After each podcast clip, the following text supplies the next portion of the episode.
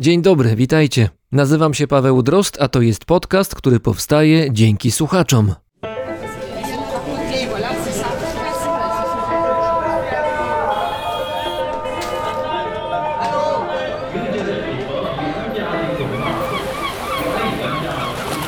Brzmienie świata z lotu Drozda.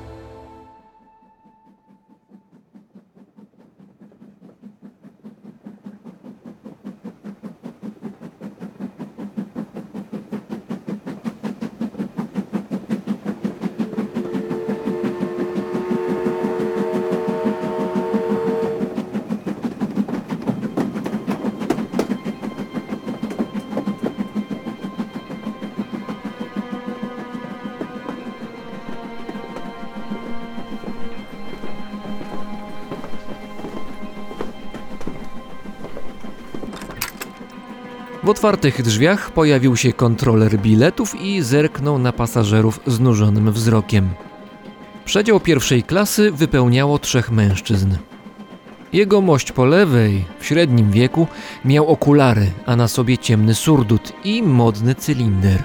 Był zatopiony w lekturze gazety, więc teraz odłożył ją, rzucając intruzowi niechętne spojrzenie, po czym sięgnął do kieszeni, gdzie powinien znajdować się jego bilet. Mężczyzna naprzeciwko niego swój bilet miał już przygotowany w ręce. W ręce lewej. Prawa wisiała na temblaku. Jej właściciel był młodym człowiekiem o gładkiej cerze, ale obejrzenie całej jego twarzy było utrudnione.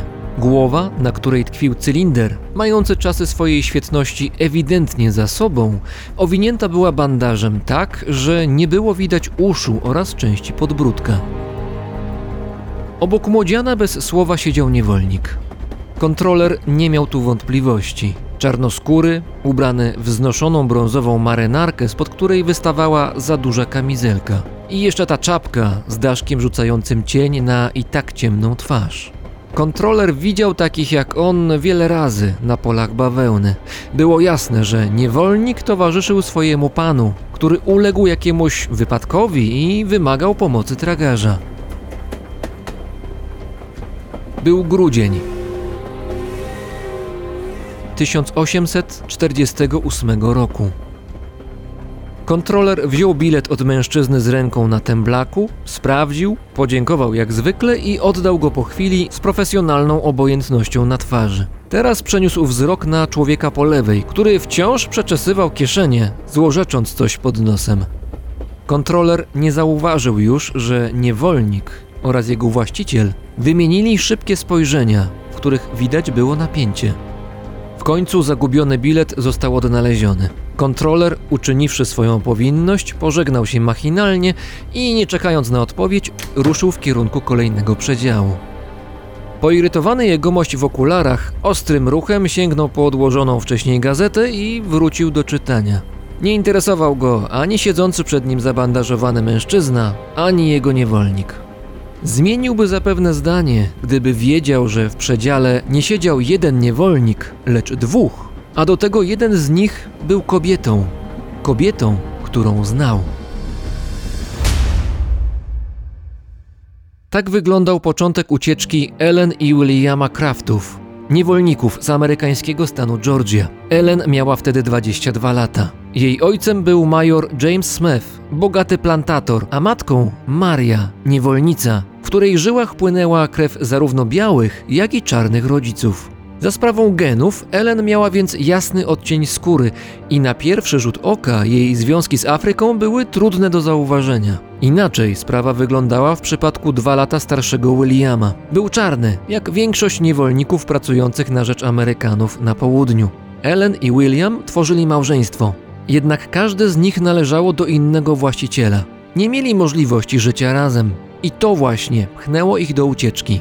Ucieczki niewolników na południu Stanów Zjednoczonych nie były rzadkością, choć trudno nazwać to zjawisko masowym. Nawet w XIX wieku, gdy praca zniewolonych ludzi nie przynosiła już tak dużych dochodów jak niegdyś, Amerykanie z południa nie byli gotowi na zmianę istniejącego od niemal 200 lat modelu.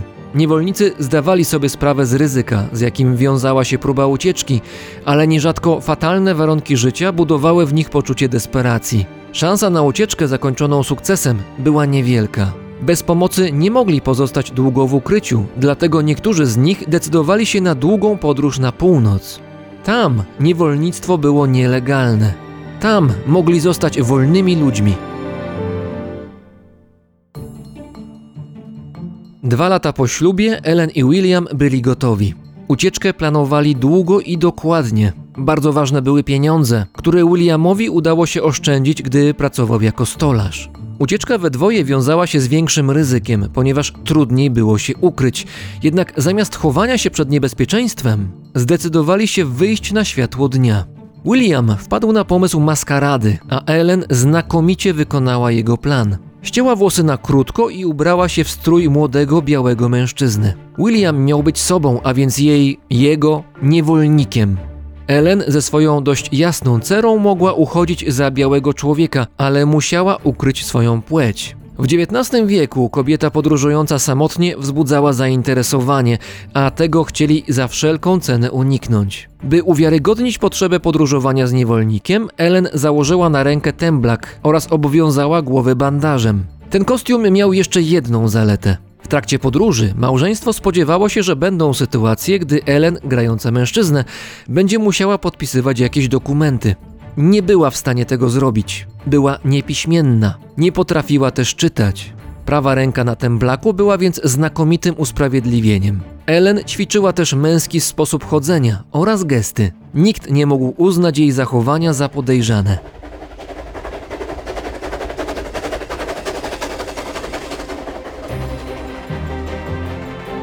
Droga ku wolności Ellen i Williama wymagała jazdy pociągiem oraz płynięcia statkiem.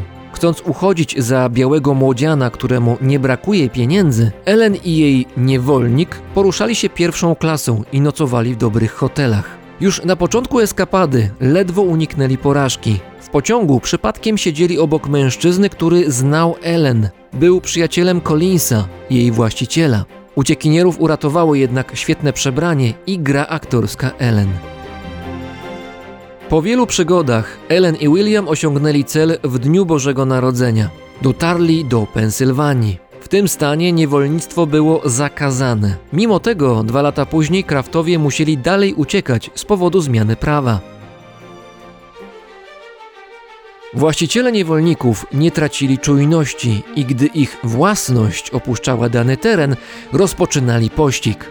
Właścicieli wspierali wyspecjalizowani w poszukiwaniach zbiegów łowcy. Nawet gdyby uciekinierowi udało się przekroczyć granice Stanów Południowych i wkroczyć na teren północy, od roku 1850 taki uciekinier nie mógł czuć się bezpieczny. Łowcy dalej prowadzili polowanie. Wynikało to z obowiązującej wtedy interpretacji amerykańskiej konstytucji, która dawała właścicielowi niewolnika prawo do odzyskania swojej własności. Niewolnik miał status przedmiotu. Ellen i William Craftowie nie zamierzali ryzykować pojmania. Mając na plecach oddech ścigających ich łowców i korzystając z pomocy Amerykanów z północy, małżeństwo wyjechało do Anglii. Tam spędzili prawie dwie dekady, działając na rzecz zniesienia niewolnictwa, praw kobiet oraz opowiadając swoją historię. Do USA powrócili już po wojnie secesyjnej.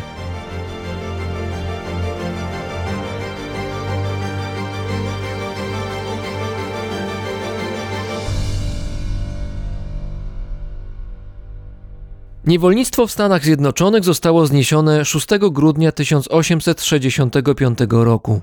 W tym samym czasie handel niewolnikami na terenie współczesnego Maroka miał się znakomicie. Jeden z największych targów żywym towarem w regionie znajdował się w Marrakeszu, a ludzie o statusie niewolników mieszkali w mieście do połowy lat 50. XX wieku. Mógł się o tym przekonać osobiście wizytujący Marrakesz Winston Churchill oraz na przykład aktor Charlie Chaplin. Targ niewolników w Marrakeszu, który zmienił już swój charakter, wciąż istnieje i dzisiaj stanowi punkt obowiązkowy na szlaku turystycznym. Zajrzymy tam za chwilę, podobnie jak do samego Marrakeszu.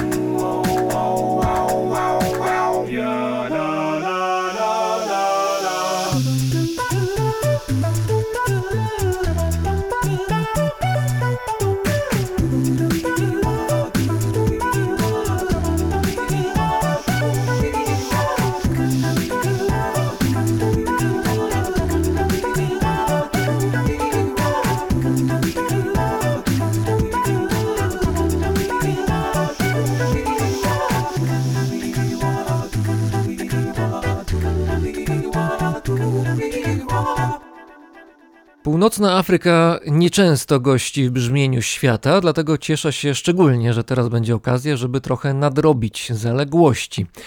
Razem z nami w Marrakeszu jest autorka bloga U mnie w Marrakeszu, mieszkanka Maroka od dekady, czy ponad dekadę nawet, oraz bizneswoman, która współprowadzi sklep i manufakturę, która oczywiście coś produkuje, ale o tym za chwilę. Razem z nami jest Katarzyna Ławrynowicz. Dzień dobry, witaj. Dzień dobry, witam. Bardzo mi miło, dziękuję za zaproszenie. W tej chwili w Polsce jest 17, u ciebie godzina wcześniej i to jest dobry Tak. czas na spokojną rozmowę, ponieważ w domu masz teraz pusto, twoja córka jest w szkole i powiedziałaś mi, kiedy się umawialiśmy, że dzieciaki w Maroku mają Mhm. taki system lekcji, który działa tak, że w ciągu dnia lekcje ich są podzielone na dwie części. Jak to działa?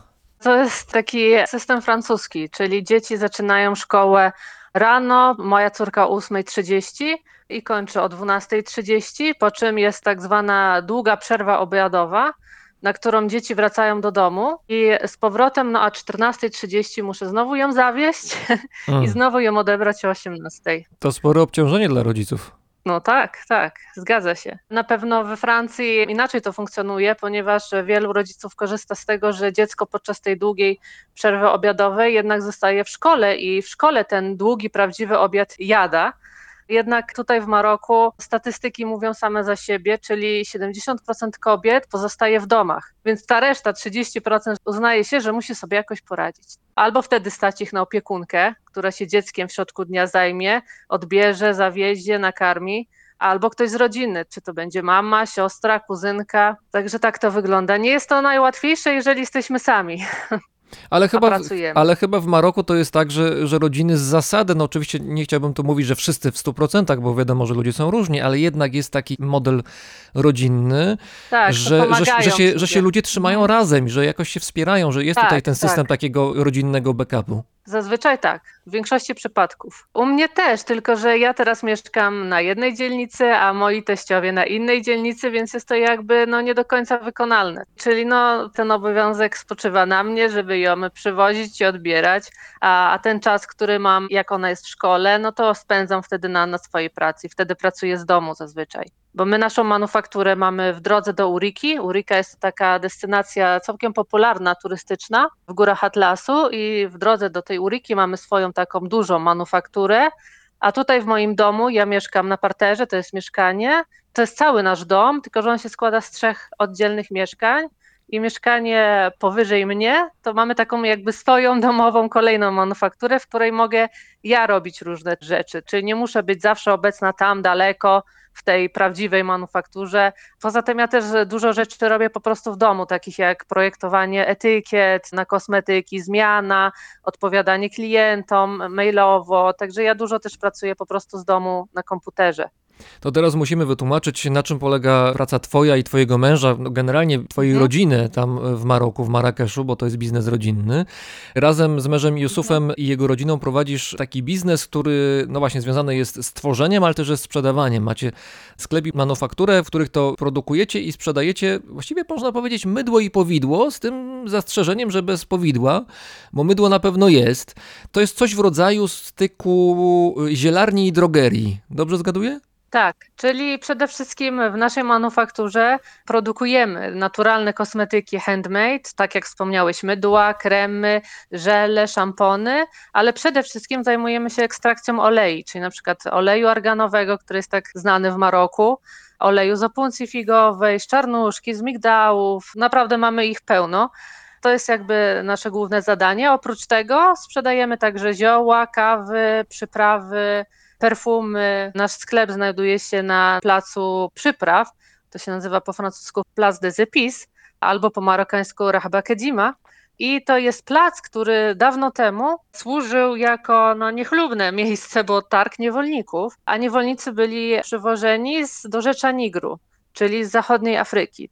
I oni ze sobą przywozili swoje tradycje, swoje wierzenia.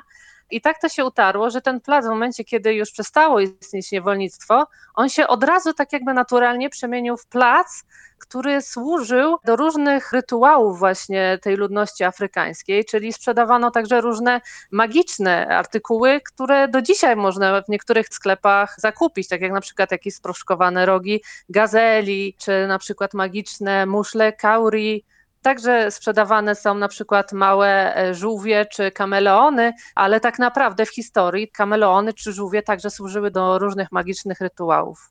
Ale rozumiem, że ta sprzedaż, o której mówisz w tej chwili współcześnie, to jest sprzedaż legalna. To nie jest tak, że tam jakieś rogi nosorożców się znajdują, albo jakieś kły słoni, albo jakieś dziwne inne historie, które są intensywnie zwalczane w Afryce.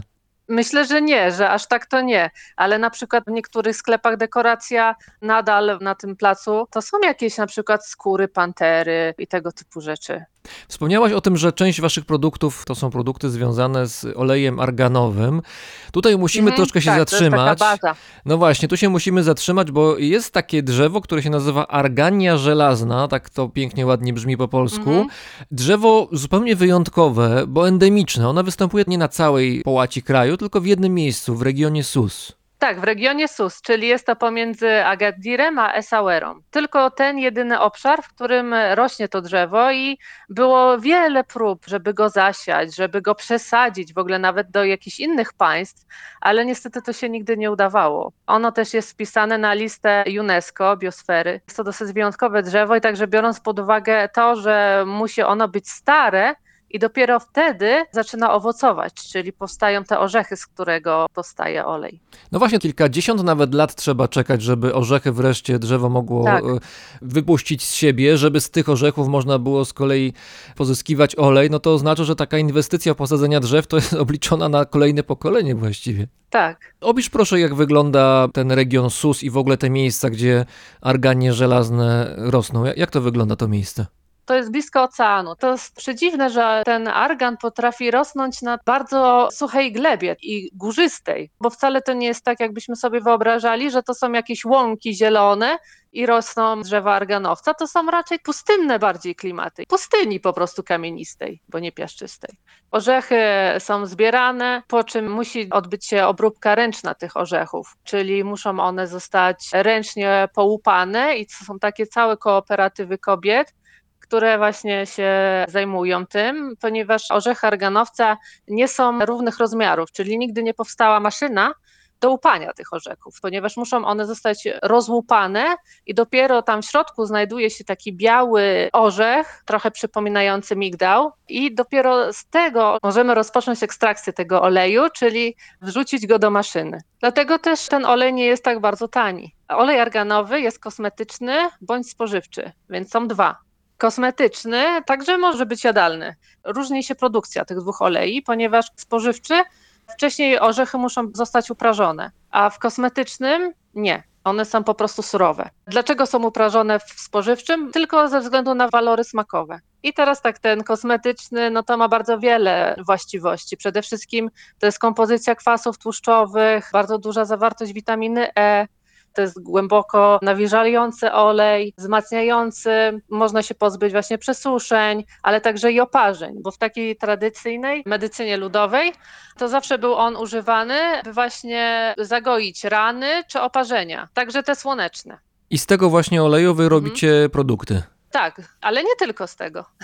Już wiemy, co to jest olej arganowy. To jeszcze zatrzymajmy się przy samych drzewach, przy arganiach żelaznych, bo myślę, że w sieci, w internecie jednym z najczęstszych obrazków z Maroka turystycznych są kozy, które siedzą na tych drzewach arganowych. To wygląda przedziwnie, no jest mhm. też bardzo klikalne.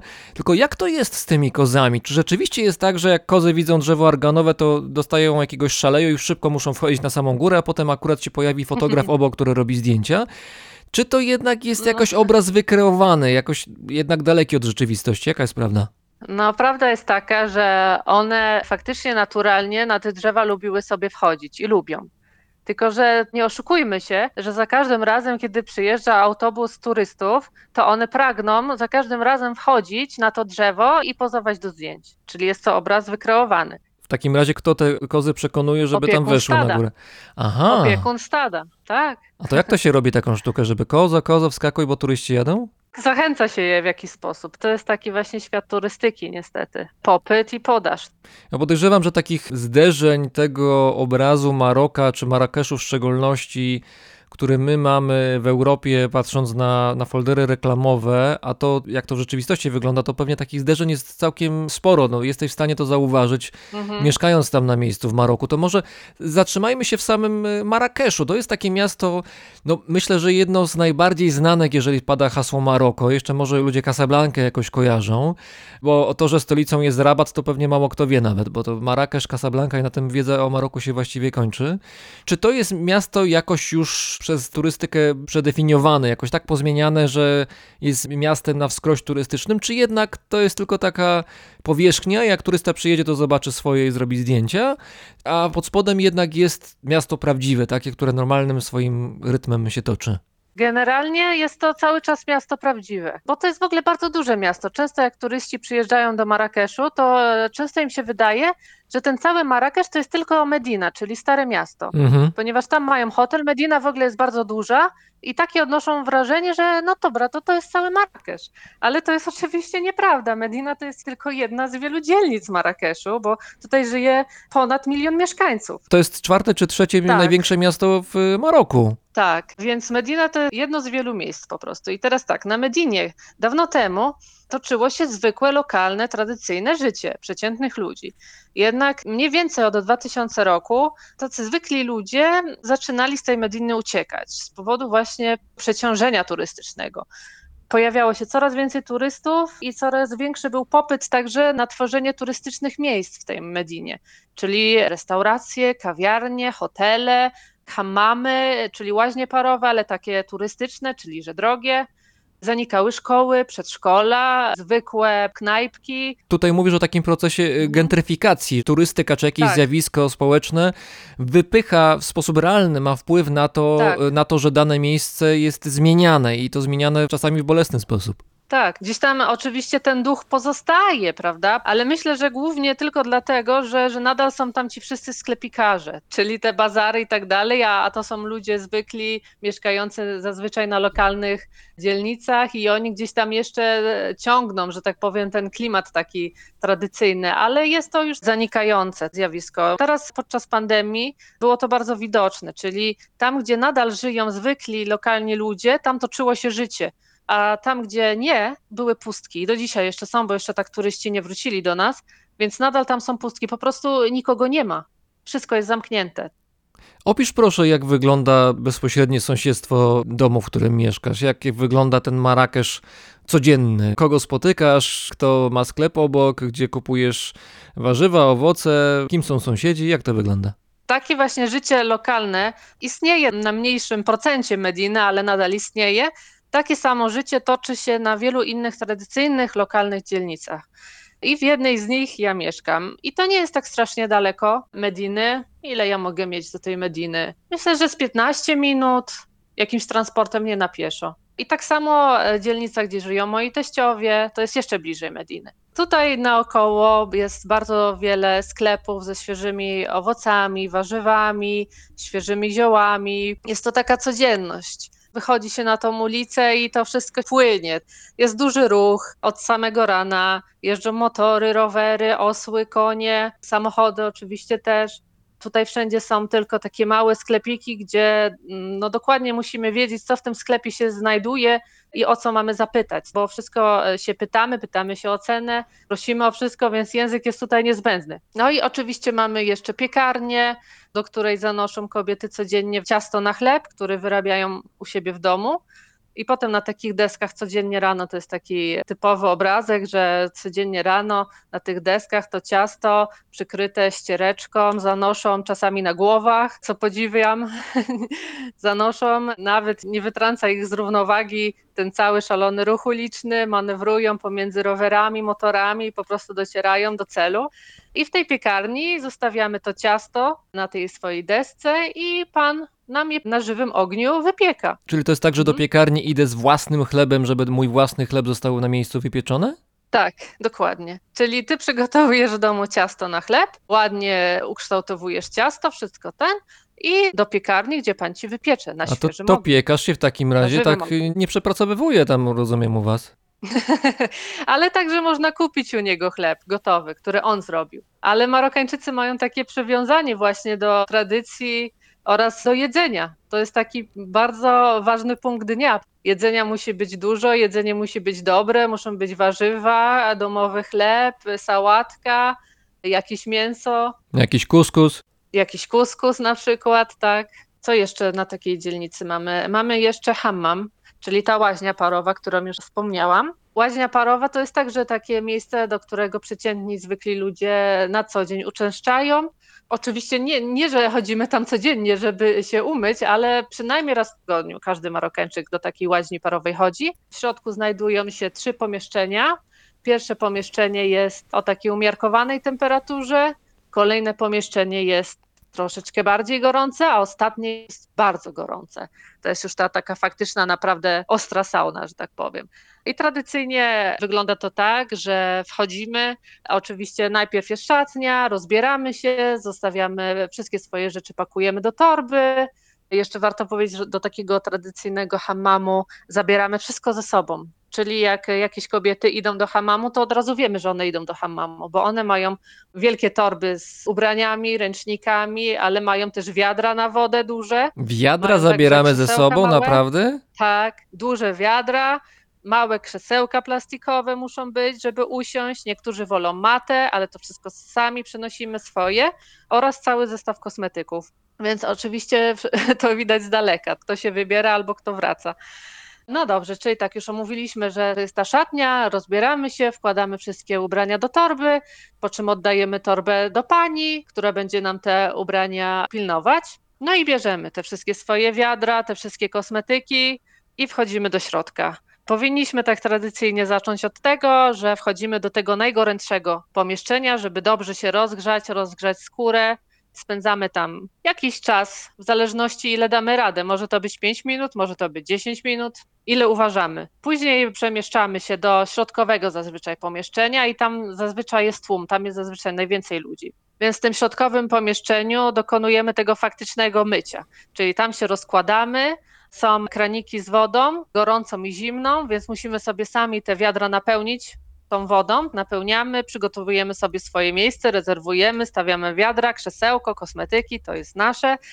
I okej, okay, i tylko chodzimy, jeżeli brakuje nam wody, to przynosimy kolejną, siadamy i myjemy się. Rozpoczynamy od tego, że nakładamy na całe ciało glinkę rasul. To jest taka marokańska glinka, która oczyszcza skórę. To jest takie błotko, tak? Rozrabiamy ją z wodą, nakładamy na całą skórę, także na włosy, po czym to spłukujemy. Kolejnym krokiem jest czarne mydło. Te wszystkie kosmetyki poza tym także mamy w swojej ofercie, ponieważ my mamy te tradycyjne marokańskie kosmetyki. A macie też sprzedaży wiadra? E, nie. A to byłby komplet. mamy Tutaj mydełko, tutaj olejek i Mamy- wiadro. Mamy pumeksy i mamy rękawice, ponieważ potrzebujemy rękawicę, szorstką rękawicę, która się nazywa kessa. Czyli tak, potem nakładamy czarne mydło. Czarne mydło to jest taki w sumie żel. Żelowa konsystencja, produkuje się go z oliwek i z oliwy z oliwek i nakładamy go na całe ciało, pozostajemy tak jakąś chwilę, po czym to wszystko spłukujemy i dopiero w tym momencie zaczynamy masaż tą rękawicą. I to nie jest tylko tyle, że to ma być masaż i ma być nam przyjemnie, tylko chodzi o to, żeby pozbyć się martwego naskórka. Czyli trzemy tą skórę rękawicą i naprawdę to wszystko schodzi. I dopiero wtedy Marokańczyk uważa, że jest czysty, że jest umyty. po tym całym masażu całego ciała, pozbyciu się tego martwego naskórka, dopiero wtedy on zaczyna jakiś tam nakładać żele pod prysznic, jakieś mydełka zapachowe, szampon do włosów, myje włosy i tak Co jest też jeszcze ciekawe, oni na przykład z powodu tego, że większość z nich ma taką strukturę włosów, że za bardzo nie są w stanie ich rozczesać na sucho. Więc takim niezbędnikiem marokańskim jest także szczoteczka do włosów, taka mała plastikowa, i dopiero wtedy, kiedy mają te włosy mokre, z szamponem, te włosy rozczesują. Zwłaszcza mam na myśli kobiety, oczywiście, które mają długie włosy. W hammamie także nie brakuje dzieci, więc jest to też taki, taki żywy spektakl, naprawdę.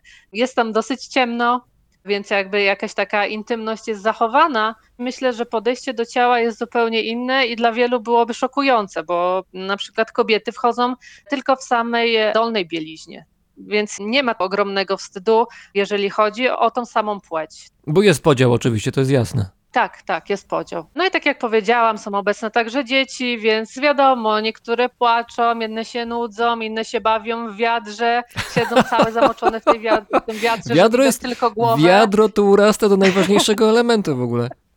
Tak, bo jak mamy małe dziecko, które chodzi już, a jeszcze nie jest na tyle rozważne, to może się łatwo przewrócić w tym hammamie pod wpływem tej wody, mydeł i tak dalej. Więc to wiadro to pełni taką rolę po prostu, której możemy to dziecko zatrzymać, tak? Że ono nie wyjdzie z niego i ono się tam, on tam, ono tam siedzi i ono sobie przelewa wodę w tym wiadrze, ma jakieś małe miseczki i koniec. Jak, jak duże są te Także- marokańskie wiadra, ja bym chciał to zobaczyć. Duże, duże, że taki dwulatek powiedzmy, spokojnie on sobie tam znajdzie miejsce. Takie przenośne wanny bardziej niż wiadra. No jest to przeżycie. Mówiąc szczerze, taki pierwszy swój hammam, taki lokalny, właśnie marokański, bardzo dobrze pamiętam. Też takie podejście do ciała jest inne i ta bliskość, na przykład jeżeli przechodzimy sami i powiedzmy nie ma kto nam umyć pleców, to nie ma problemu. Po prostu pytamy kobiety obok, czy możesz i ona może i ona to robi. Także jest zupełnie też są inne relacje pomiędzy ludźmi. Są o wiele bliższe, nawet jeżeli się zupełnie nie znamy. Także ten dystans społeczny jest bardzo krótki. A o czym się rozmawia w takich sytuacjach? O wszystkim, bo oczywiście to jest też dobrze, że pytasz, bo te hammamy dla wielu kobiet, no bo bardziej, mówmy się bardziej kobiet, ale niektórzy mężczyźni też tacy są, ale dla wielu kobiet jednak ten hammam to jest taki punkt, w którym toczy się też życie towarzyskie, czyli kobiety powiedzmy sąsiadki umawiają się i idą tam razem, a czasami się nie umawiają i można po prostu pogadać sobie, kogoś poznać, tak o po prostu. Bo u Marokańczyków jest to dosyć normalne, nawet jak na przykład usiądziemy sobie w parku na ławce, co czasem na przykład bywa męczące nawet, nie zawsze mamy ochotę z kimś porozmawiać, prawda? Czasami chcemy posiedzieć sami Mhm. e, i nie mamy ochoty nawiązywać jakiejś tam nowych, jakiejś znajomości, z kimś tam rozmawiać, ale tutaj często jest tak, że, że te osoby pragną tego kontaktu, one wychodzą po to do ludzi, oni są bardzo towarzyscy, myślę, że o wiele bardziej niż my. I to jest też jedna z kolejnych różnic. Kobiety marokańskie są znane z tego, że jak wyjdą do hammamu, no to tak 3-4 godziny ich nie ma. No niestety. Ja bym tyle nie wytrzymał w takich upałach, bo ja jestem zimnolubny. Raczej lubię jak jest zimno niż jak jest ciepło. A domyślam się, że jakieś ploteczki też czasami tam się można, Oczywiście. można poznać. Jesteś częścią marokańskiej rodziny już od ponad dekady chyba. Ta aklimatyzacja i to wzajemne docieranie się, to już zostało zakończone, czy to jeszcze jest proces, który wciąż trwa? Myślę, że już udało mi się ten proces zakończyć, ale to trwało bardzo długi czas. Myślę, że, że dopiero teraz udało mi się dojść do tego punktu, ale te pierwsze lata to bardzo źle wspominam. Bardzo ciężki czas. Nie dlatego, że ktokolwiek zrobił mi coś tutaj złego, to nie o to chodzi, to chodzi właśnie o sam fakt trudności w odnalezieniu się. Pomimo tego, że ja chciałam, to był mój świadomy wybór, ja wiedziałam na co się pisze, bo Maroko znałam przed zamieszkaniem na stałe, bo tak naprawdę ja przyjeżdżałam regularnie od 2008 roku do Marrakeszu i już wtedy rozpoczęła się ta moja jakby zagłębianie tego życia od kuchni, ponieważ za każdym razem jak przyjeżdżałam, to nie mieszkałam w hotelu, tylko mieszkałam u mojej koleżanki, e, rówieśniczki o imieniu Ilham i mieszkałam z nią, z jej rodziną na, na takiej właśnie zwykłej dzielnicy, nie ma w ogóle turystów. Także ja tak naprawdę turystycznie przyjechałam do Maroka tylko raz, pierwszy raz. Wszystkie kolejne razy to już były właśnie u Ilham. Więc już od tego momentu ja zaglądałam do tego życia od kuchni, do tego życia rodzinnego, jak to wygląda, jakie są te relacje i tak dalej. Ja tego chciałam. Jednak pomimo to, pomimo tej wielkiej miłości, no nie udało się tak, żeby nie ponieść żadnych trudów z tym związanych. No i te początki były bardzo ciężkie, bardzo trudne, zwłaszcza dlatego, że nie znałam języka. A żyjąc na takiej zwykłej dzielnicy, ten język jest niezbędny po prostu. Wszystkie takie najprostsze rzeczy dnia codziennego stały się niemożliwe dla mnie do wykonania, co było bardzo trudne na początku. Na początku mieszkałam z rodziną mojego męża, czyli z teściami jakieś trzy lata pierwsze. Mieszkałam z nimi w domu sama wtedy. Mój mąż pracował, a ja jakby zostawałam z ludźmi, z którymi nie miałam w ogóle wspólnego języka. Ponieważ tacy zwykli Marokańczycy rzadko kiedy znają język obcy. Więc jest to jakby taki mit, że tutaj wszyscy znają francuski, czy może angielski. No, no niestety nie. Ci, którzy znają angielski czy francuski, no to są ludzie, którzy przede wszystkim albo pracują w turystyce, albo pracują gdzieś tam na wyższych stanowiskach. To nie są tacy zwykli, przeciętni ludzie. Tutaj jest ten język nieodzowny, więc do momentu, kiedy się go nie nauczyłam, a umówmy się, nie jest to takie proste, no to ciężko mi to było wszystko przejść. A jak ci szło z odnajdywaniem czy uczeniem się pewnych kodów kulturowych? Co jest standardem, No, to co, nie, co tak, nie jest standardem, co jest łatwe, co jest trudne, co jest Tak. dobrze widziane, co jest widziane tak średnio, bo to jest chyba kwintesencja Dokładnie. trudności Czyli wejścia w tak, inną kulturę. Raz, tak, nie rozumiemy języka, nie możemy się nawet o nic zapytać, co wypada, co nie, albo jak powinnam się zachować, albo co powinnam zrobić. No ja zostałam jakby rzucona na taką dosyć głęboką wodę, ale udało mi się nie utonąć. Całe szczęście, choć no było ciężko i myślę, że gdyby nie to, że moi teściowie są tak ciepłymi osobami, otwartymi, wyrozumiałymi i także byli otwarci na tą moją inność, ja myślę, że być może nie odniosłabym tutaj tego sukcesu w zaklimatyzowaniu się. Wiem, że miałam szczęście, że takich dobrych, oczywiście mój mąż także, że trafiłam na tak dobrych ludzi, tak dobrą rodzinę, która nie nakładała na mnie jakichś jeszcze większych oczekiwań, presji, kontroli, tylko oni spokojnie dawali mi moją przestrzeń, czas, chcesz iść pobyć sama w pokoju, idź, pobądź, ale nikt nie miał do mnie pretensji. Oni byli jakby takim moim plastrem, taką moją bezpieczną przystanią. Także dużo, dużo im zawdzięczam, jeżeli o to chodzi. A to chyba też nie jest zbyt częsta sytuacja, kiedy Europejka, biała kobieta wchodzi w środowisko, w rodzinę, w klimaty rodziny z Maroka czy z północnej Afryki, więc to samo w sobie było już też jakoś być może trudne dla nich też. Tak, bo przecież musimy spojrzeć także na nich, nie tylko na mnie w tej całej sytuacji. Oni także musieli się zmagać być może z tym, że, że sąsiadom się nie podobało na przykład. Mhm. A dlaczego? A dlaczego nie wziął Marokanki ich syn za, za żonę? Przecież to, przecież tamto. A miałeś nie? takie sygnały, że takie głosy gdzieś tam za plecami ktoś wygłasza na twój temat? Na samym początku wiem, to jest właśnie taka ploteczka, która do mnie dotarła, że jedna z kuzynek męża właśnie coś takiego powiedziała, bo to przypadało na ten czas, kiedy ja jeszcze no, nie za dobrze się czułam, nikogo nie rozumiałam. I te bardzo takie mm, intensywne, towarzyskie spędzanie czasu bywało dla mnie męczące, ponieważ ja nikogo nie rozumiałam, ani z nikim nie mogłam porozmawiać. Więc bywały takie sytuacje, że ja uciekałam tam do siebie do góry do pokoju i się zamykałam. I jedna z kuzynek to skomentowała właśnie w taki no, niepochlebny dla mnie sposób, że, że co co za dziewczyna, zamiast siedzieć z nami, to poszła gdzieś tam do pokoju sama. Ale potem się to zmieniło. W momencie, kiedy gdzieś tam przeszłam te swoje początkowe trudności i nauczyłam się tego życia tutejszego i przede wszystkim języka i tych wszystkich obyczajów, to byłam w stanie inaczej sobie z tym wszystkim poradzić. Takich osób, które właśnie wchodzą w takie bardzo lokalne wspólnoty, ponieważ tutaj ludzie żyją w takich wspólnotach, czyli jest to zupełnie inny styl życia, aniżeli my toczymy, że każdy tam sobie, zamknięty w swoim mieszkaniu. Tutaj jednak ludzie żyją kolektywistycznie, czyli wszyscy razem, czyli są bardzo blisko siebie, wszystko o sobie wiedzą, pomagają sobie nawzajem, towarzyszą sobie każdego dnia. I do takiej wspólnoty zaliczamy rodzinę, bliższą, dalszą, ale także sąsiadów, czyli wszystkich, którzy są jakby koło ciebie, a, sąsiadów to w sumie nawet, nawet bardzo, bo rodzina może mieszkać na innej dzielnicy, a sąsiedzi są z tobą na co dzień.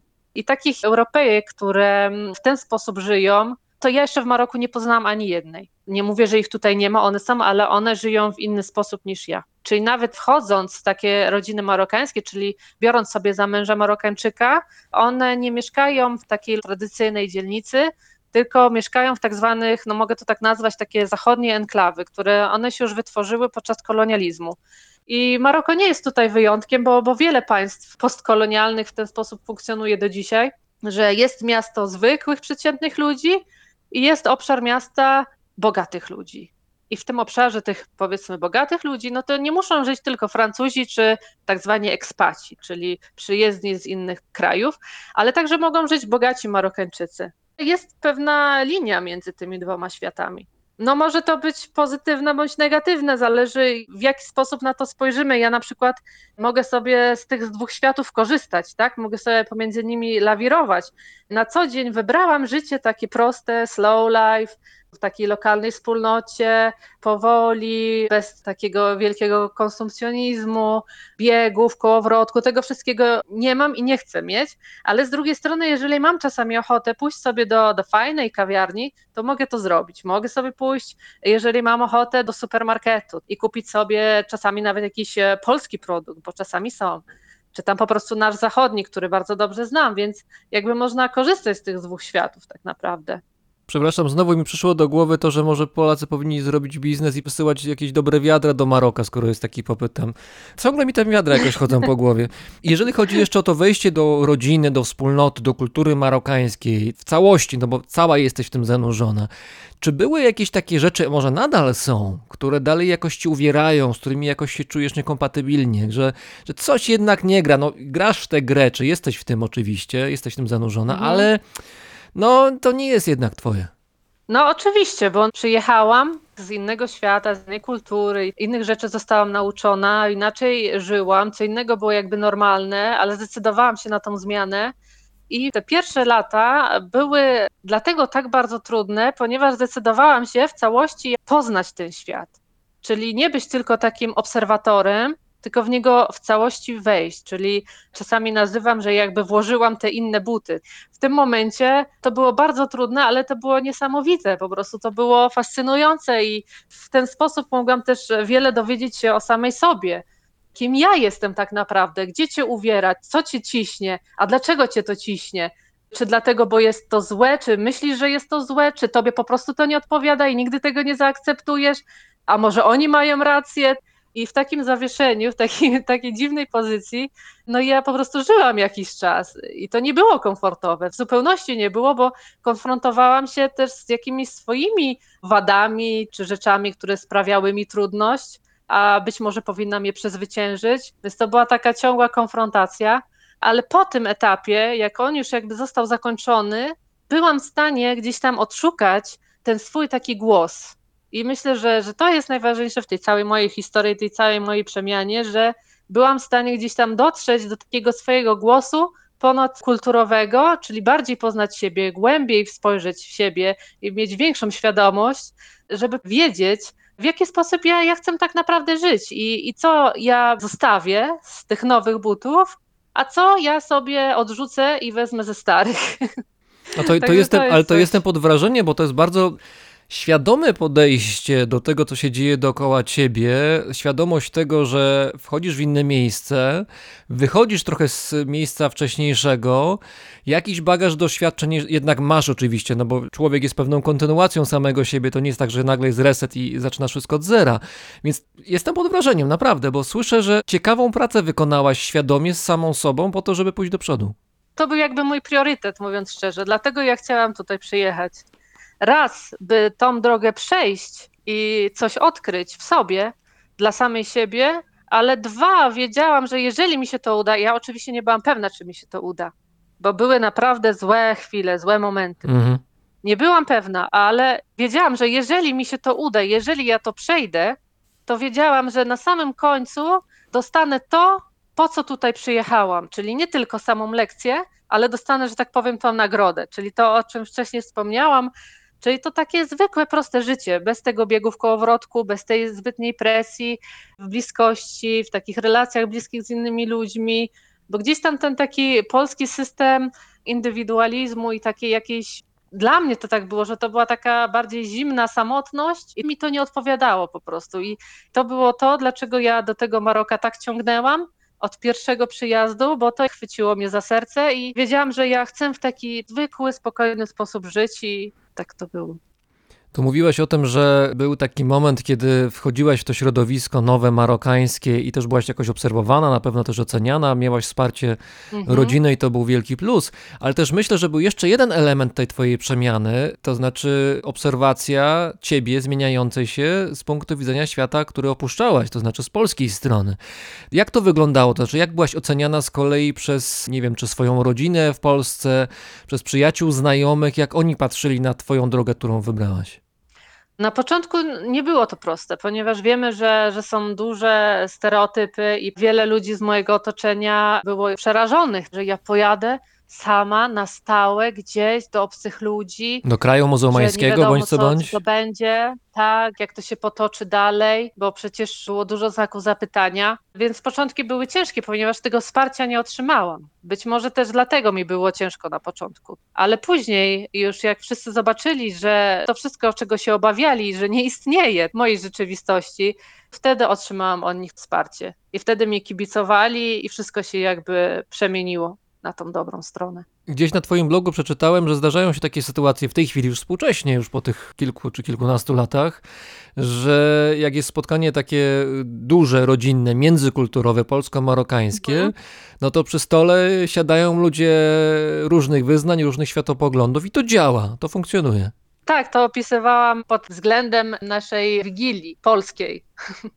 Jak na przykład ja przyjeżdżam na święta do Polski i biorę ze sobą mojego męża i córkę, to wtedy przy tym jednym stole są ludzie różnych wyznań, o różnym światopoglądzie i jest okej, ale także możemy to odwrócić, bo też przecież moja mama czy mój tata przyjeżdżali do Maroka, do mnie i także poznawali moich teściów, także w tą stronę też to działa. Przez moich teściów moi rodzice także są zawsze bardzo dobrze przyjmowani. Według tej całej gościnności marokańskiej ona jest iście królewska, co może być naprawdę dla nas przytłaczające, bo oni zwykli traktować gości naprawdę jakby sama królowa Elżbieta przyjeżdżała, więc jedzenia jest full, stół się po prostu ugina, wszystko musi być tak, by gość był zadowolony, zaopiekowany, także jakoś udało nam się to wszystko pogodzić. Wiem, że niedawno byłaś w odwiedzinach u rodziny na wsi. Jakoś to było daleko od Marrakeszu? Mhm. Nie, to nie jest wcale daleko. To jest jakoś, ja myślę, 30-40 kilometrów od Marrakeszu. Teściowie, oni właśnie obydwoje pochodzą ze wsi. To są dwie wsie różne, ale jedna obok drugiej. One są bardzo blisko siebie. Moja teściowa nadal jeszcze tam jest, czyli mówiąc szczerze, ona już tam jest od miesiąca. Także tyle trwają odwiedziny. A możesz, możesz trochę opowiedzieć nam, jak te wsie wyglądają poza Marrakeszem? No Marrakesz to mniej więcej mamy jakieś wyobrażenie, albo nam się wydaje, że mamy wyobrażenie, bo się folderów reklamowych naoglądaliśmy, ale no wieś marokańska to już nie jest taka y, łatwo dostępna dla naszych wyobrażeń. Wieś marokańska, no to zależy po prostu jak daleko od dużego miasta. Ta wieś, o której mówiliśmy, czyli ta wieś teściowej, to jest to bardzo mała wioska. Jest to wieś, w której mniej więcej od 12 lat dopiero jest elektryczność. Czyli pomimo tego, że ono, ona jest tak bardzo blisko dużego miasta, to i tak jeszcze do niedawna była dosyć daleka od cywilizacji. Dzisiaj już jest tam na przykład szkoła, każdy ma prąd i, i wodę bieżącą w domu ale moja teściowa tam się wychowując, spędzając tam całe swoje dzieciństwo, no to nie mieli ani prądu, ani bieżącej wody, ani szkoły nawet tam na miejscu. Także moja teściowa niestety, ale nie chodziła do żadnej szkoły. Także ten problem analfabetyzmu wśród ludności wiejskiej jest bardzo duży. To jest duży problem nadal. A miała okazję się nauczyć czytać i pisać, no generalnie nadrobić te zaległości wcześniej? Później? Nie. nie. Nie. I niestety takich ludzi jest tutaj całkiem sporo. Mówimy procentowo o 30-40% nawet. To sporo. Tak. A w latach 90. to było aż 70%. Czyli kto umiał pisać i czytać? Tylko elita społeczeństwa. To jest e, kolejna sprawa wynikająca też z kolonializmu, ponieważ podczas kolonializmu zamykano szkoły i tylko ludzie, którzy bezpośrednio gdzieś tam współpracowali z kolonizatorami, uczyli się i uczyli swoje dzieci, i potem oni pracowali przy kolonizatorach. Ale jednak też trzeba zwrócić uwagę, że 90. lata nie było aż tak daleko. Dzisiaj mamy 2021, a został zrobiony całkiem duży postęp. Teraz już w miastach wszystkie dzieci chodzą do szkoły, z tym nie ma problemu. Jedynie jest problem wśród ludności wiejskiej, która jest bardzo oddalona, czyli nie ma jakby dróg dojazdów do szkół. I tutaj jest nadal problem, takie wsie nadal istnieją i nadal jest ich sporo niestety, zwłaszcza w górach Atlasu, Rifu. Czyli władze odrobiły trochę lekcje z przeszłości, nadrabiają te Tak. zaległości, które były. Trochę tak. Jeszcze też warto wspomnieć, że na przykład przed pandemią, bo, bo teraz te lekcje zostały zawieszone, ale przed pandemią też w każdym mieście były organizowane darmowe, codzienne kursy dla kobiet, które nigdy nie miały właśnie możliwości pójść do szkoły i tam uczyły się pisać, czytać, liczyć. Moja teściowa także chodziła na ten kurs, ale za- zaczęła go już w wieku 40 lat i za dużo nie przyswoiła po prostu, ale próbowała. A skoro jesteśmy już przy władzach marokańskich, to tutaj zatrzymajmy się na chwilę przy królu Muhammadzie VI. To jest król Maroka od ponad 20 lat. Ma niezłą wciąż renomę w Maroku, mimo że wiosna arabska przeszła przez kraje arabskie, przez północną Afrykę i przez Bliski Wschód i wielu szefów rządów i państw zmiotła, mówiąc krótko, ale król Muhammad VI świetnie sobie radzi. Bardzo zamożny człowiek, tak delikatnie rzecz ujmując.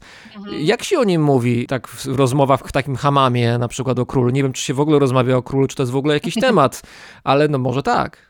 To jest trochę taki temat tabu, Mhm. ponieważ tutaj, jeżeli chcemy mówić o królu, to tylko dobrze, na pewno w miejscu publicznym. Bo ktoś się może zainteresować tym, że się o królu mówi niedobrze? Tak, raczej się tego nie robi. Marokańczycy są tak nauczeni, już tak wytrenowani, że jeżeli chcą jakąś tam krytykę, to tylko po cichu między sobą, w zaciszu domowym. Choć w dobie internetu już nie jest to takie proste, tak jak kiedyś.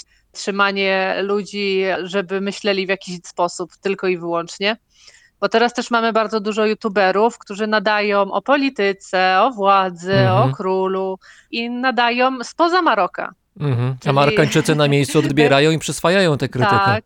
I nawet jeżeli ktoś nie umie czytać czy pisać, to już nie jest to przeszkodą w dzisiejszym świecie. No tak, no, filmik, filmik na YouTubie, tak, każdy może obejrzeć, jasne. Także troszkę się tutaj to zmienia. Trochę ta pozycja mam, mam wrażenie sławnie jednak. Choć nadal jest silna i takich klimatów tutaj jakby rewolucyjnych ja nie wyczuwam, ale pewne zdystansowanie, bo kiedyś wszyscy jednogłośnie twierdzili, że najlepszy, najcudowniejszy, Mhm. to się zmienia. To się zmienia i oni także też muszą uważać teraz. To już nie jest tak, jak było. To jeżeli chodzi jeszcze o władzę, to ciekawa rzecz nastąpiła w 2017 roku w Maroku. Mianowicie zakazano wtedy, to ciekawy bardzo krok, też polityczny, zakazano Mhm. produkcji, sprzedaży, a nawet promocji burek. Może zanim w ogóle o tym, to jakbyś powiedziała, czym się różni burka od nikabu, hijabu i tak dalej, bo często nam w Europie się to myli. Mhm. No to tak, hijab to jest po prostu taka chusta, która przykrywa tylko i wyłącznie włosy. Nikab to jest taka zasłona, która zakrywa twarz, ale widoczne są oczy. Natomiast burka to jest tak, jak oglądamy na zdjęciach z Afganistanu, całościowe zakrycie od góry do dołu, że nie widać nawet oczu, bo jest taka kratka Pełne e, zakrycie. na oczy. Sylwetki też i twarzy, Tak, i głowy. pełne- I burka em, została no tak. zabroniona w Maroku. To jest w ogóle trochę takie bardzo dziwny zakaz, ponieważ burka nie jest e, marokańską tradycją i nikt tu nigdy jej nie nosił, więc nie wiem dlaczego, skąd to w ogóle się wzięło, ale pociągnęło to także za sobą to, że nikab stał się także jakby nacenzurowanym bardziej. Mhm. Czyli, że mm, pojawiała się policja, która e, mówiła do, do sprzedawców, żeby jak już chcą, to pod ladą mają go sprzedawać, że nie ma być on jakby reklamowany, wystawiany, powiedzmy na jakichś tam manekinach i tak dalej, nie? A to dlatego, że nikab jest Że najbardziej zbliżony wyglądem do burki. No mniej więcej oczywiście. No mniej więcej, tak. Ale to jest, nie wiem czym tak naprawdę podyktowane, bo jeżeli chodzi o tradycję ubioru marokańskich kobiet, to on jest bardzo różnorodny. I myślę, że kobiet, które zakrywają twarz, to jest no może nadal sporo, zwłaszcza w takim mieście jak Marrakesz, który jest tradycyjnym miastem, ale na przykład gdzie indziej, w Agadirze, w Casablance, w Rabacie, to nawet chusta, czyli ten hijab jest w zaniku. Więc jako całość państwa, jakbyśmy mieli to oceniać, to myślę, że kobiet w nikabie jest niewiele tutaj w Maroku. W Marrakeszu jest ich sporo, to prawda, to fakt. Dawno temu, przed niepodległością Maroka, kobiety nosiły tak zwany haik, czyli to była taka długa, biała tkanina, którą po prostu się owijały i także zakrywały nią twarze, ale przytrzymując ten materiał jedną ręką. I to myślę, że to było bardzo takie niekomfortowy ubiór i zupełnie niepraktyczny. I to też był czas, kiedy kobiety były w domach, czyli nie pracowały absolutnie, rzadko wychodziły. Ten czas się zaczął kończyć w momencie właśnie odzyskania niepodległości, ponieważ kobiety także wzięły udział w ruchu niepodległościowym i w tym ruchu niepodległościowym także zaczęły walczyć o równouprawnienie, także zrzuciły ten haik i wybrały dżilebę. Dżileba to jest taka tradycyjna marokańska suknia, można tak nazwać z kapturem. Ma długie rękawy, jest długa aż do dołu i tą dżilebę tradycyjnie zawsze nosili mężczyźni. Mm. Czyli to jest tak e, jakby adekwatnie, jakby u nas kobiety zdjęły spódnicę, założyły spodnie, tak? tak tutaj kobiety zdjęły haik i założyły męską dżilebę. To symboliczna I, zmiana. I ta dżileba jest, do dzisiaj funkcjonuje. Z tym, że te kobiety nosiły dżilebę, kaptur zakładały na głowę, w taki sposób ciekawy formowały go i zapinały agrafką z tyłu, przykrywał im włosy i wiązały sobie chustkę pod oczami. Ale te chustki już były różne, niektóre były zupełnie przezroczyste, czyli było to tylko takie symboliczne, tradycyjne, wręcz być może w niektórych przypadkach podkreślające urodę. No i to był taki moment zmiany. No i te zmiany postępowały. Więc na przykład dzisiaj takich kobiet, które noszą właśnie w ten sposób gilebę z kapturem i z chustką na, na twarzy już jest bardzo mało. To są tylko głównie starsze kobiety, młodsze kobiety, jeżeli chcą zakrywać twarz, to robią to już w inny sposób i myślę, że to się nie podoba właśnie władzy, bo robią to na sposób saudyjski. Czyli jest to taki nikab czarny, czasem na przykład jest błękitny, czy, czy biały, czy beżowy, czy brązowy. Taka chusta, przez którą widać tylko oczy i nie ma żadnego kaptury, tylko że ona jest jakby całością. Ona przykrywa włosy i także twarz. I można ją do góry sobie podrzucić i wtedy widać całą twarz. I myślę, że, że tutaj jakby o ten nikap chodzi, że za bardzo władzy się nie podoba, ponieważ nie należy do tutejszej kultury i tradycji. I ma jakby taką renomę stereotypową, terrorystyczną, zagrażającą. Bo na przykład w przypadku dżileby i chustki zakrywającą twarz, wygląda to troszkę inaczej, ponieważ te dżileby zazwyczaj Marokanki noszą bardzo kolorowe, różowe, nawet fuksja, turkus, i tak samo dopasowują sobie kolorem tą chustkę na twarz, żeby gdzieś tam fajnie kontrastowała z tym kolorem dżileby. I w ten sposób zakrywanie twarzy też nie jest tak bardzo ortodoksyjne, tradycyjnie, ponieważ na przykład kobiety, które zakrywają twarz w ten sposób, często będąc na swojej uliczce, przy swoim domu, w jakichś tam rozmowach z sąsiadkami i tak dalej, kupując warzywa na uliczce swojej przy domu, one na przykład w ogóle nie zakrywają wtedy twarzy. czyli wychodzą w swoim stroju domowym, czyli jest to taka piżama, długa do kostek, często jest to zawiązany fartuszek w talii i taka chustka zawiązana na głowę typu turban. I w ten sposób wychodzą, rozmawiają ze sprzedawcą warzyw, z sąsiadkami, i tak dalej, i tak dalej. Tak, I to, każdy je widzi, tak? To tak Ale... jakby ta strefa domowa była rozszerzona na okolicy jeszcze. Tak, jakby ta ich uliczka to jest nadal ich dom. To jest dosyć ciekawe, ale w momencie, kiedy ona już ma wyjść dalej, to już nie. To już ubierze dżilebę, chustkę na twarz, także tradycyjne zakrywanie. Powiedziałeś, że w Casablance to wygląda inaczej, a inaczej wygląda w Marrakeszu, bo jak mhm. rozumiem, no każde miasto ma jakąś swoją charakterystykę. Jedno jest bardziej liberalne, drugie bardziej tradycyjne, jedno pewnie bardziej rozrywkowe, drugie takie raczej scenowane, w zależności od tego, do jakiej części Maroka pojedziemy. Tak, ale to przede wszystkim ma wpływ na to styl życia mieszkańców, bo powiedzmy Rabat i Casablanca, no to to są, Rabat jest stolicą, tak, państwa, a Casablanca jest stolicą taką biznesową. No jest największym miastem w ogóle. E, więc tak, więc tutaj mamy tą specyfikę, że większość mieszkańców pracuje, pracuje w urzędach, pracuje na wysokich stanowiskach, w firmach, przy produkcjach i tak dalej, czy w rządzie, w administracji, więc ich styl życia jest zupełnie inny co także się przekłada na to, że jest bardziej europejski, bardziej zachodni. I to nie tylko się manifestuje właśnie w sposobie ubioru, ale także w tym, że są bardziej punktualni, że są na czas, mhm. że, że mają więcej tych takich europejskich zasad, że tam nie jest tego powolnego życia wspólnotowego, że się spotykają i tak dalej. Nie, tam już jest to ograniczone w dużym stopniu.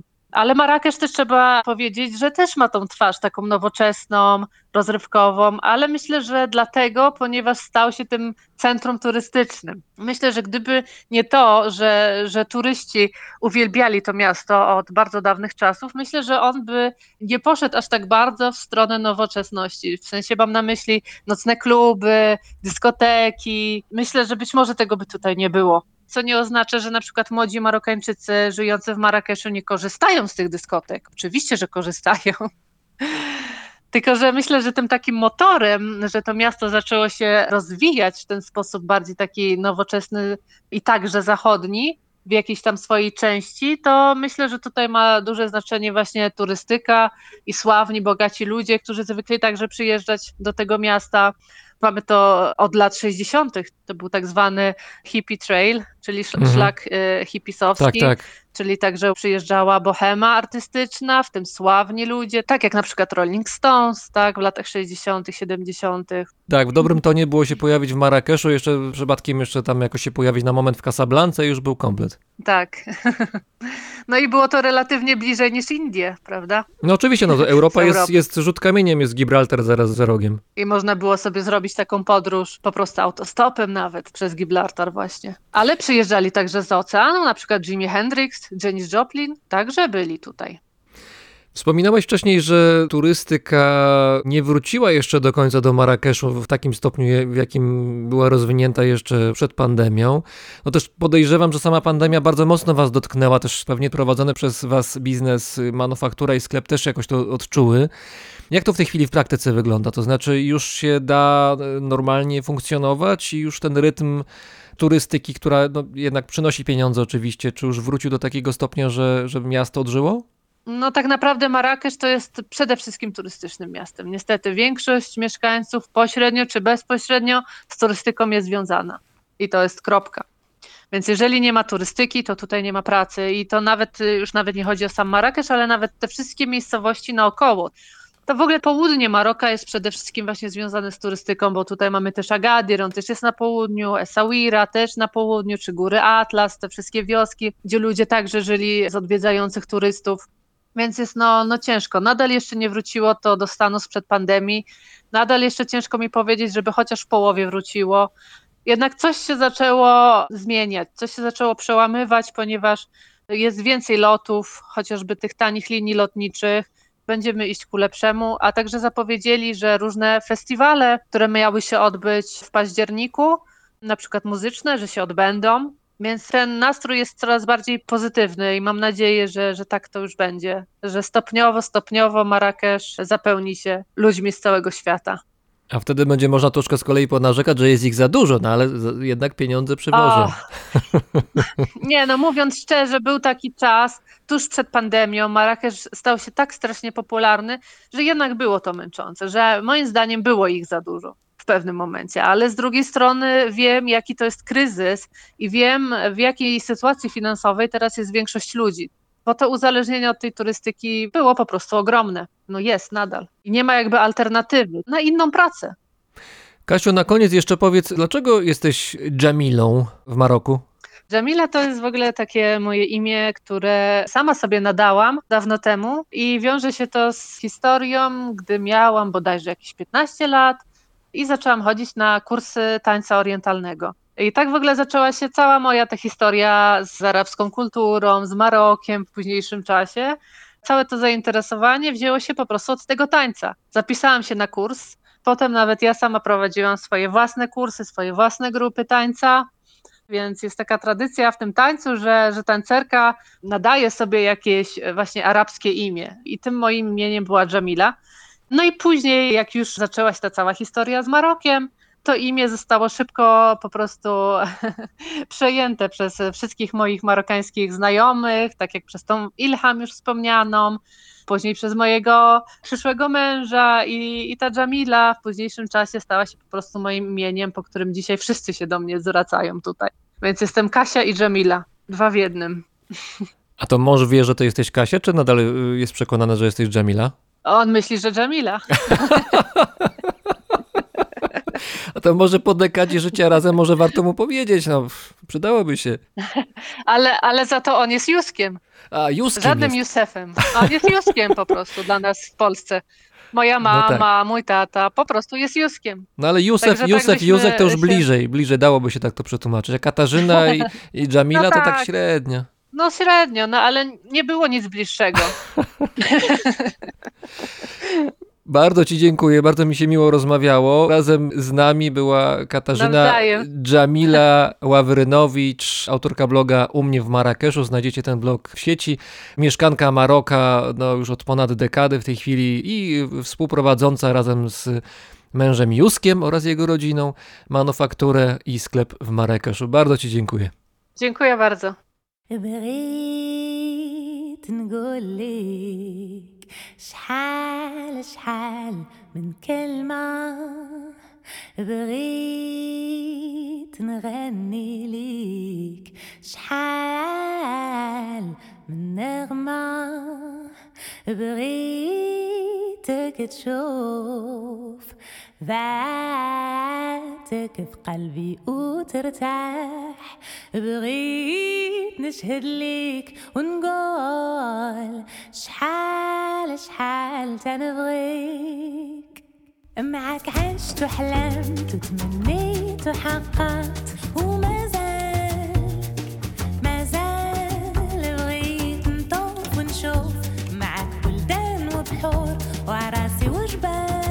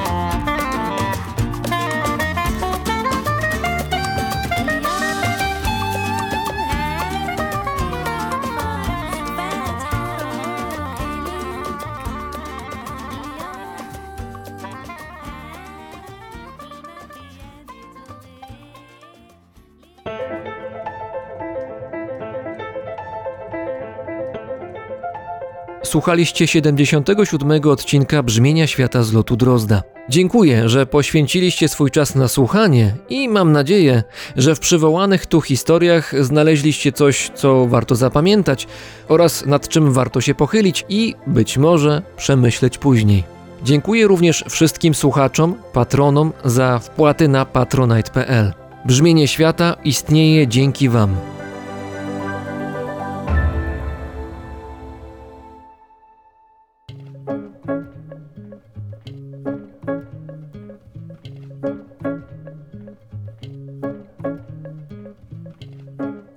Paweł czyli wam dobrego dnia. J'aperçois ces bouts du monde et qu'à leur horizon rougeois, l'astre solaire disparaissant, je n'ai plus souvenir de moi.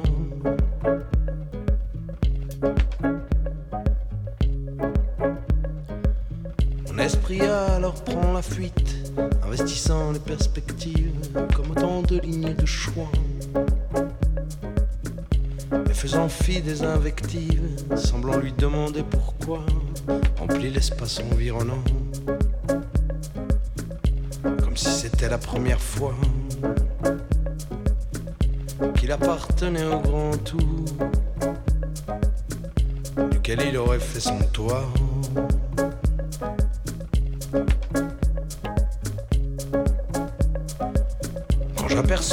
Les bleus de lune que la mer offre à nos ébats, et qu'alors nos corps s'envolutent vers plancton luminescent, troublant le calme de la brume. Réalise combien l'écrin dans lequel est caché ton cœur est en tout point semblable au mien. cherchant à conjurer ses peurs.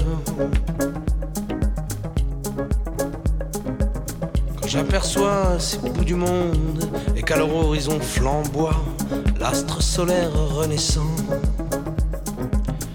je n'ai plus souvenir de toi.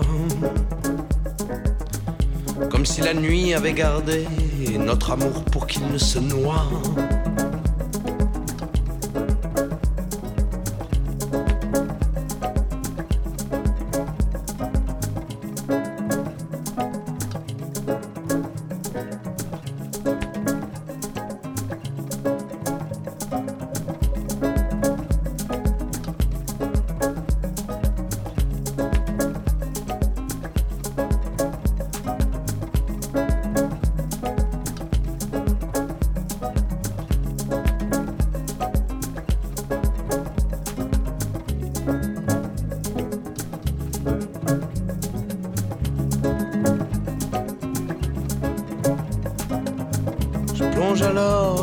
Je renouvelle l'exploit.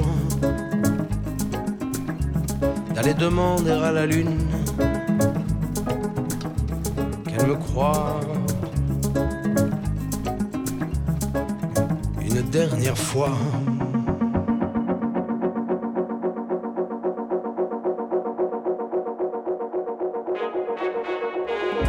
Et qu'elle te rende tout l'amour